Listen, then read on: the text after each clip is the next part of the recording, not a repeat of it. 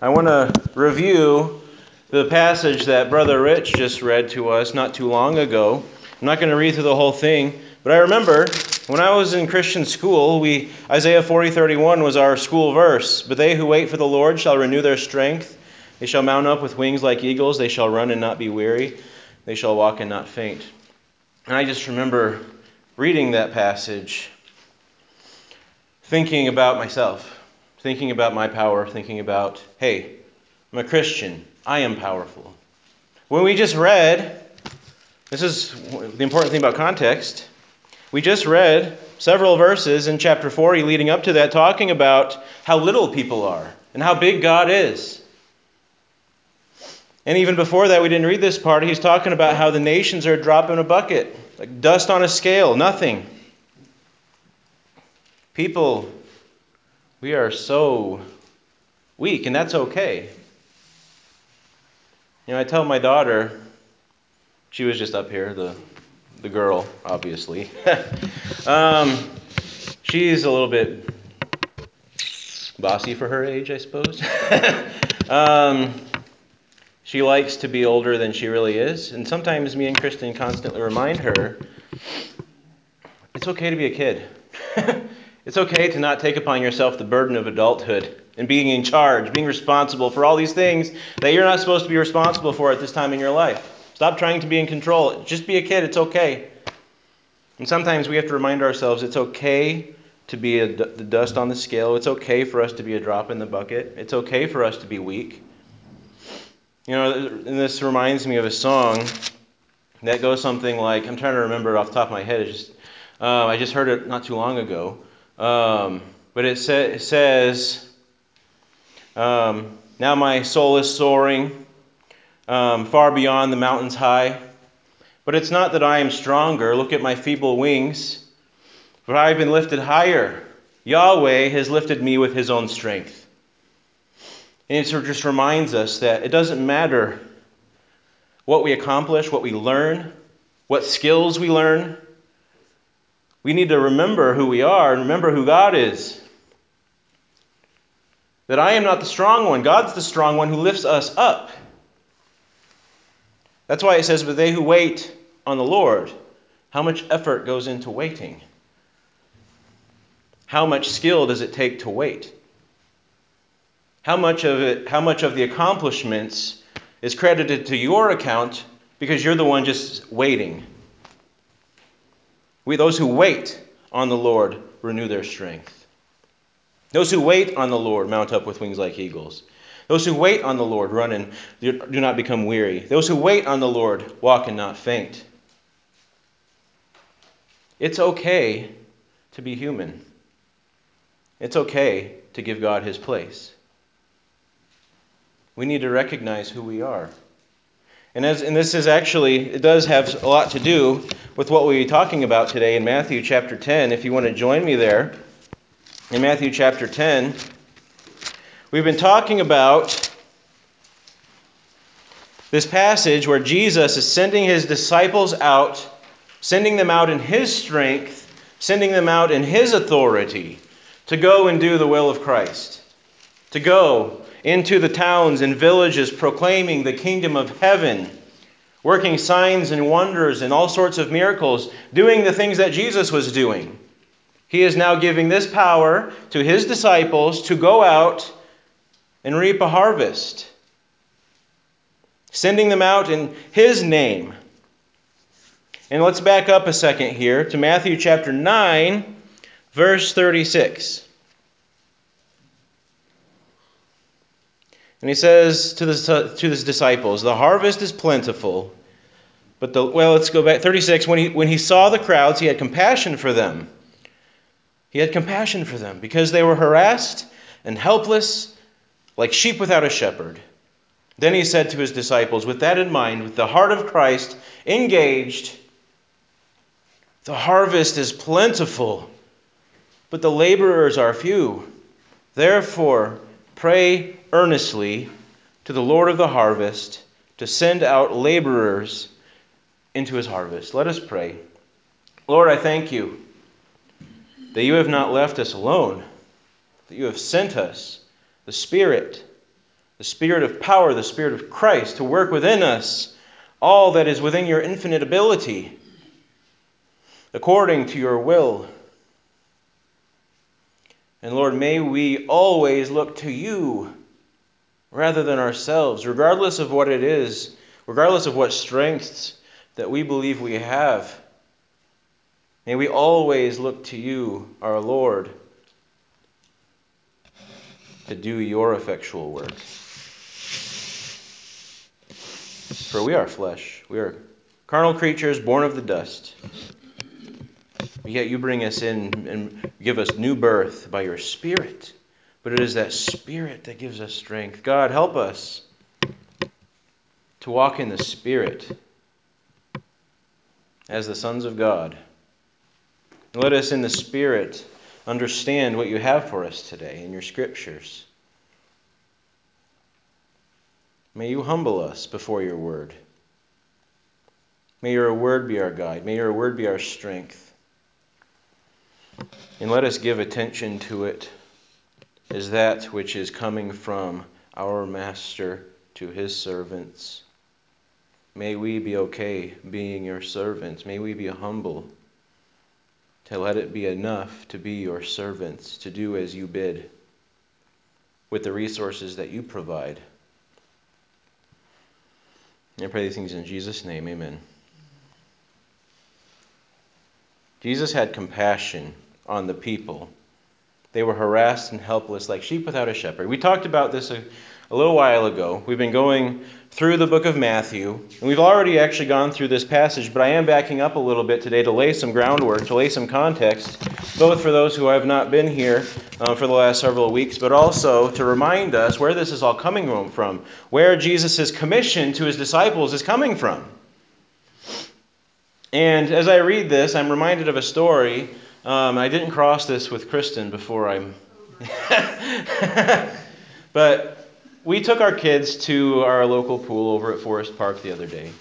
And there's you know lots of people there. It's hot and everybody's in the pool. Well, we were over by the kiddie pool with our, our youngest ones, and we were kind of chit chatting a little bit with some other um, parents um, that were with their children in the kiddie pool section.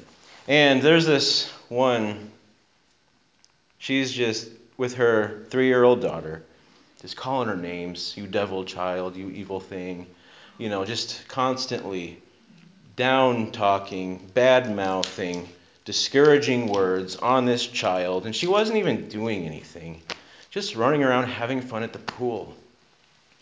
And ever since then, it just won't, it, Kristen is always bringing it up. You know, I wish I could just adopt that child because she has a parent who is verbally abusing her. She has no real shepherd in her life. She has nobody who really loves her more than themselves. She is an annoyance and a distraction from her parents' life. Wish we could just take her under our wing. And it just reminds me of this compassion of Jesus. He looked out at these people and he had compassion for them because they were harassed and helpless, like sheep without a shepherd. I mean, just put yourself in Christ's position and just imagine, if you would, if you had a compassionate heart, just looking at people who are lost. Like they have no idea what they're supposed to be doing, where they're supposed to be going, what they're supposed to believe, whether they know it or not. and Jesus is just gripped with pity for these people when he just saw them. He was just looking at them, he was just observing them. Maybe he's sitting on a hill somewhere, just looking out on these people. Just coming to, you know, he's just, it's almost like a shepherd, really like a situation where there's a shepherd with his flock of sheep, just kind of walking around. And he sees this horde of people just kind of walking around, kind of being by Jesus to see what's going to happen next. Because Jesus has been doing some amazing things. And he's looking out at these people, and they're just like, I don't know what I'm supposed to be looking for, but I know Jesus has something different than we've seen all up until now. For, for several hundred years, for centuries, there's been no prophet really, John the Baptist. Um, but there hasn't really been a whole lot coming from on high. But Jesus is doing something radical, and I, we kind of want to be around to see what's going to happen next. They didn't all really know that he was the Messiah. They were like sheep, didn't know which way they were supposed to go. but they knew that Jesus had something. So they're just kind of wandering and kind of following him, seeing what he was going to say or do next. And he tells his disciples, The harvest is plentiful. Look at all these people looking for guidance, looking for some direction. But the laborers are few. Therefore, pray earnestly to the Lord of harvest and to send out laborers into his harvest. And then we get here to chapter 10, where Jesus is actually sending them out into the harvest. He is commissioning them to go and do the things that he was doing. Now, in, last time we talked about this, we, we dealt with a few of these verses um, up until verse um, 7, up at, well, through verse 6 of chapter 10. And we talked about the type of people we should be going to. We talked about how these people that he mentioned were people who really hadn't had these. He says, "Go nowhere among the Gentiles, but rather go to the lost sheep of the house of it, or anywhere in the Samaritans." but go to the lost sheep of the house of Israel, talking about people who don't really have a, a, proper foundation for a Messiah. I mean, Jesus was the Messiah, but Gentiles didn't really know anything about the Messiah except for what they heard from the exiles. And the Samaritans had a different view of the Messiah. But he's to start with the people who are ready, have a proper found, who have who are ready to hear the gospel, who are looking for me. Look, I'm the Messiah. These people are following me. They're looking for the Messiah. I am the Messiah. So go to those people that are looking for the Messiah and point them to me because I'm here. That's why he's talking. That's why he says, Go to the lost sheep of the house of Israel. The shepherd's here. Hello. Shepherd's here. They're looking for the shepherd, and I'm over here. So get the signs out that point over here to me. Because they're looking for me. They just don't know it's me yet. So tell them that it's me. We talked about that there are some people in this world that simply have no interest, no desire to follow Jesus Christ, but there are some people who are looking, who are looking for a Savior, for, who are looking for redemption, who are looking for forgiveness, whether they want to admit it or not. Not that we don't go to the other people. Jesus did go to the Gentiles, Jesus did go to the Samaritans.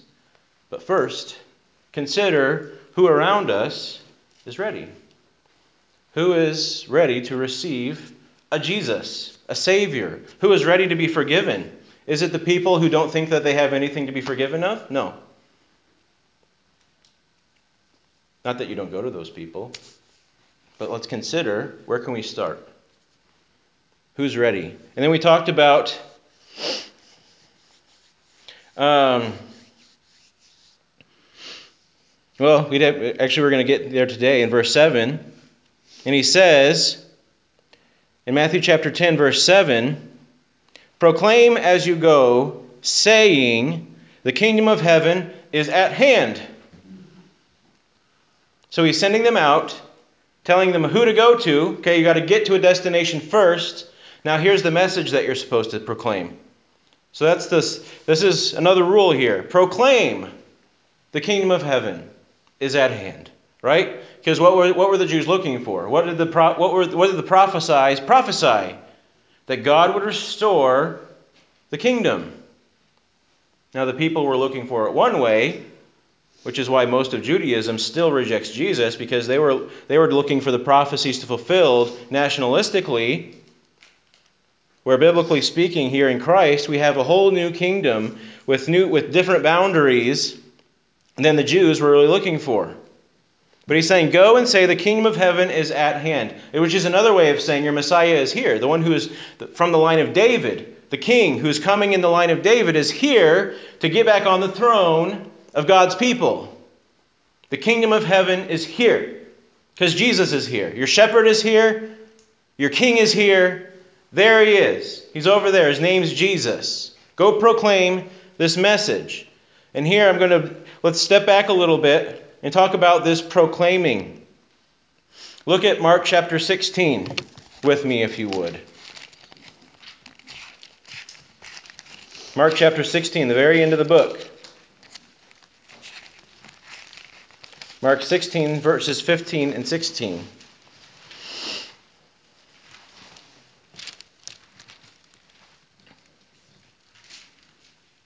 Jesus says, And he said to him, Go into all the world and proclaim the gospel.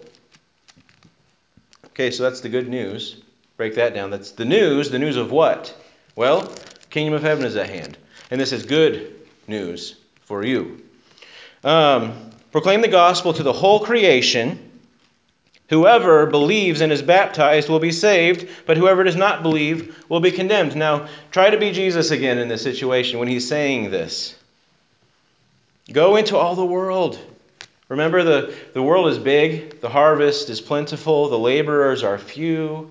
Go, you, you disciples, my followers, go into the world and proclaim the gospel to the whole creation. And you can kind of see his excitement behind this in verse 16. Why am I sending you out into the world to proclaim the gospel? Because whoever believes it and is baptized will be saved. You can see the joy in that ringing through the scriptures. Go tell them because whoever believes it is going to be saved. They need to hear it so that they can believe it and be saved. That's why you're going. You're not going to build a ministry. You're not going to earn a paycheck in the ministry. You're not going to make something of yourselves. You're not going to make yourself feel better about your life, like you're doing something that's worthwhile. You're going out there because whoever believes this message is going to be saved. but whoever does not believe will be condemned. See the fire under the mess, the fire under it. If you don't believe this, you will be condemned. Believe it so you can be saved. You can see it just, I mean, unless you're trying to really connect with Jesus here, it just looks like red words on the page. It's red in my Bible anyway. Um, but when you really try to see where Jesus' heart is, remembering who Jesus is, okay? He's not just somebody who said some things and did some things. He's a person. He's God. He has emotion. He has passion. He has desire. And these are his leaving words. They're not his dying words. He's already died and rose again. These are his parting words to his people. These are important. These proclaim the passion of the Christ. Go proclaim, because whoever believes them will be saved. Whoever does not believe them will be condemned. So go and tell them about the gospel. In all hopes that these people will believe it and be saved. This is why he is sending these disciples into the tribes of Israel, because he's the answer to everything that they've been looking for. Look at 2 Corinthians chapter 5. 2 Corinthians chapter 5.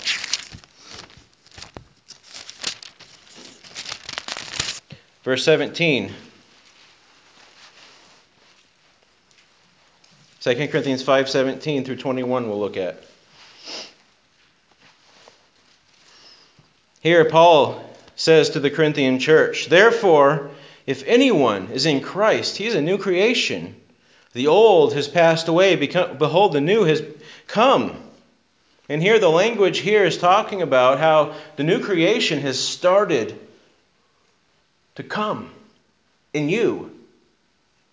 When you are in Christ, the new creation has begun its transformation. And it started with you and your heart and your life. The new creation has come. It's coming upon the world through you. he says, The old has passed away. Behold, the new has come. All this is from God. It's not all, all this is not from your ministry. All this is from God, who through Christ reconciled us to himself. Okay? So there's the foundation. Christ has reconciled us to himself. He has brought us back into a right standing before the Father by his blood. And in that same event, given us the ministry of reconciliation. Do we reconcile the world to God? Or no, we're pointing people to the reconciler of the world. He has given us this ministry of reconciliation. He points this out some more further. Verse 19 that is, in Christ, God was reconciling the world to himself. Okay? So you are a portal of God's power. Remember Isaiah 40 31? Those who wait on the Lord. Right? The nations are dropping the bucket. God is the one who has been forming the mountains and the whole creation. Those who wait on the Lord receive his strength to go and do his bidding. His bidding, his strength, the will and to do of his good pleasure. Christ, in Christ, God was reconciling the world to himself. What is this? What's part of that? Not counting their trespasses against them. That's a funny phrase. Their trespasses against them. Okay? Some of us think that forgiveness is poof, your sins are gone, no more to be seen. But this isn't saying that. He's saying there he's not counting your trespasses, the trespasses that belong to you, against you. Because Christ was punished for them already. So you no longer need to be punished for them. You've been cleansed of the guilt and the shame. You still did them, they were still wrong. They still were worthy of punishment. Forgiveness does not mean uh, God is just going to overlook your sins for all eternity and not think about them. Forgiveness is Christ was punished for them, so there is no longer any need for double jeopardy. There's no longer any need for them to be counted against anyone ever again because sin deserves punishment. Your sin was punished. You're clean.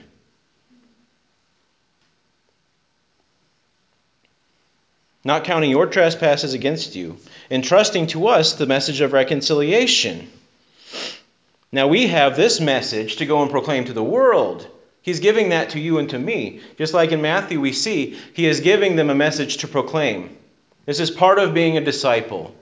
This is not part of being like a super spiritual, super gifted, you know, pastor, minister, whatever person.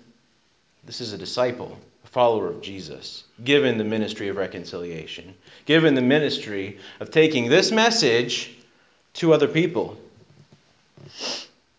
Therefore, verse 20, we are ambassadors for Christ. We are ambassadors for Christ. We go in his stead.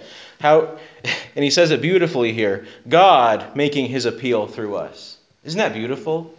God making his appeal through us. God is the one making the appeal to the world and He's doing it through you and me. That shows us the passion that God has for these people because God is appealing to them. God is going out to these people saying, Be reconciled to me. It is not you saying it necessarily, you are saying it, but it, first and foremost, it is God saying it through you. It's His message. It's not your message, it's His message. You've received it because He gave it to you through another person. And now you're taking that to other people. God appealing to them. We are showing them the passion of Christ, not your passion. Your passion is meaningful, but its meaning is pale in comparison to the passion that God has to appeal to the world. He is appealing to the world because he wants the world to know the message of the gospel. He is not some cold, distant God who is just kind of like, okay, you guys do the dirty work, like me and Kristen do to our kids. Go clean the kitchen. I don't want to touch it. no, God is not afraid of the filth. While we were still sinners, Christ died for us. God's not afraid of the filth. He is in it with us. It's His appeal in the world through you his appeal. God making his appeal through us. We implore you, on behalf of Christ, be reconciled to God. For our sake, for our sake, he made him to be sin, who knew no sin, so that in him we might become the righteousness of God. For our sake. Yeah, it's the glory of God. But you know, in the glory of God, we get to a lot of benefits, don't we? We live for the glory of God, but in the glory of God, we get lots of benefits. He says this for our sake. He made, God the Father made him, God the Son, to be sin. See that? Your trespasses no longer are counted against you because they were counted against Christ, who knew no sin he fulfilled the law, he obeyed it to perfection, knew no sin, so that in him we might become the righteousness of God in him. Transference. The righteousness that Christ had we get to be, God sees us as though we kept the whole law, as though we were perfect. This message of God sees us already as people who have kept the law perfectly in Christ. That's why we point people to Christ. The law is helpful in bringing people to repentance, but only in that we're trying to point people to Jesus Christ. We're not trying to guilt trip people. They're lost in their guilt. We're not trying to guilt trip them into Jesus. We're trying to show them that Jesus took their guilt. We're trying to point people to Him. We need to get off our moral high ground thinking that because we are morally superior than these people that that somehow makes us better. No, the message is the same for all people. If you are in Christ, you are treated by God as though you kept the law perfectly. So we are all equal in God's eyes. Not to say that we can keep on sinning, that's another message. But we need to see the, some of the basics of the gospel here. The message is in Christ, you can be forgiven of your sins, have this transference of Christ's righteousness onto you, so that now you, in God's eyes, are perfect. How can somebody be more perfect than somebody else? Perfect is perfect. How can you have how can God see you as having kept more of the law than this other person who also because of the transference of Jesus' righteousness is perfectly righteous as though they had kept the whole law too? Just because you have more standards and rules doesn't make you more righteous according to the blood of Jesus. That is not what we're transferring to the world. We are transferring to the world, you are righteous in Christ on Christ's behalf, on Christ's account, not your own. You don't have to keep these modern American versions of Christianity in order to be right in God's eyes. Christ Himself makes you right in God's eyes. We point people to Christ, pointing people to a moral plateau stagnates people, deceives people, sends people to hell with false assurance. We, our work, is to point lost sheep to the shepherd who alone leads us to the Father. I'm a pastor. Pastor John's a pastor. Technically, we're shepherds, right? We're supposed to take care of people in Christ's stead. But even though we might be considered shepherds, even a pastor, even a paid, you know, degreed pastor, the best thing that we can ever do is tell them there's a better shepherd that you need to follow. Don't follow my rules and regulations. You know, I might have some of these things to tell you to help us be a family together. But really, all of this is just so that you can look to Jesus. That's it. All we want you to do is look to the real shepherd, the one who was actually slaughtered on your behalf. I wasn't slaughtered on your behalf. Why would you look to me?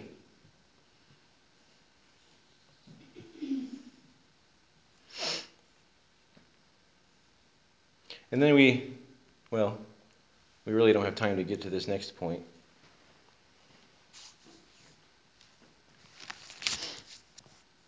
But he says, proclaim as you go. Okay, so you're going. Back in Matthew chapter 10, verse 7. We'll just, we're going to wrap up this point and we'll be done for the day. Proclaim as you go. You're going, you're into the world on a mission, being sent by Christ. You're proclaiming as you're going. The kingdom of heaven is at hand. It's here. The kingdom of heaven is nigh to you, being brought near to you by the blood of Christ. He has made the first step. Okay? He has come to you. He has introduced himself to you. You do not achieve his grace by coming to him. He comes to you first. You receive his favor. He approaches you. You don't approach him. Because the kingdom of heaven has come to you. Okay? And this is the story from way back when. You can even see it in the Christmas message. How did the how do how was the Messiah? How did the Messiah come? He came. Came to us. How did the wise men know? Because God sent them a star that they followed. And the story just progresses from there. It's always God coming to you, and you simply receive. Those who wait upon the Lord, right? That's the message of redemption. Those who wait upon the Lord. Talk about Sabbath. Christ is our Sabbath rest. Rest. Finding your rest in Christ. Cease from your works, the Bible says, and thereby find rest in Christ our Sabbath. It's not about you working and toiling in order to earn the favor of God we must work and toil, and that's the message for next time as we get further down here in verse 8, where we're going to talk about things we actually have to do with our hands and in our lives.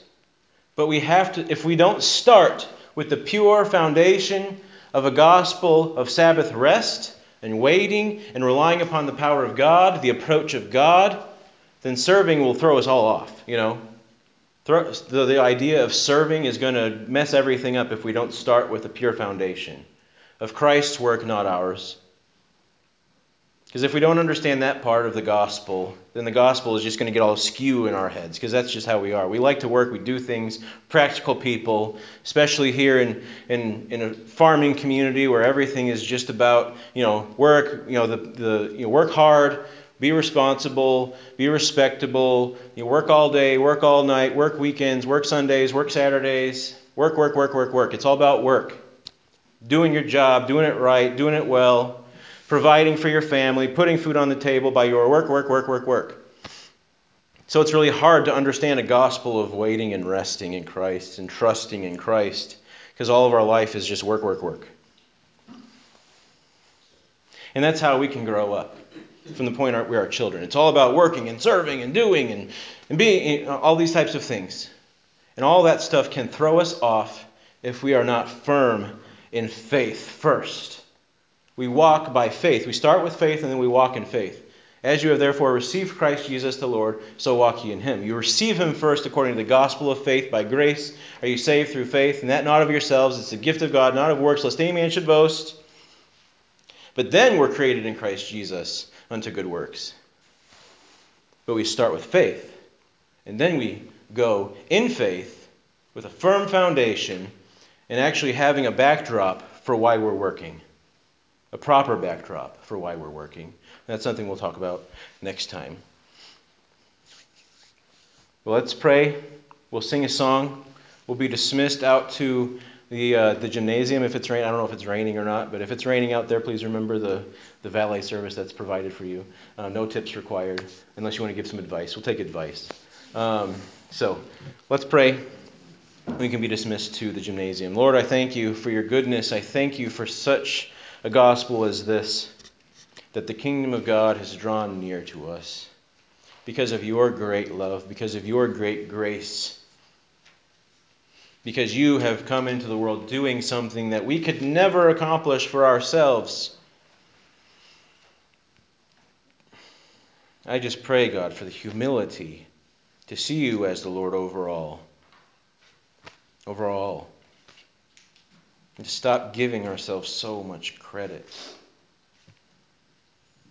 And to find our rest in your Son. I pray these things in Jesus' name, amen.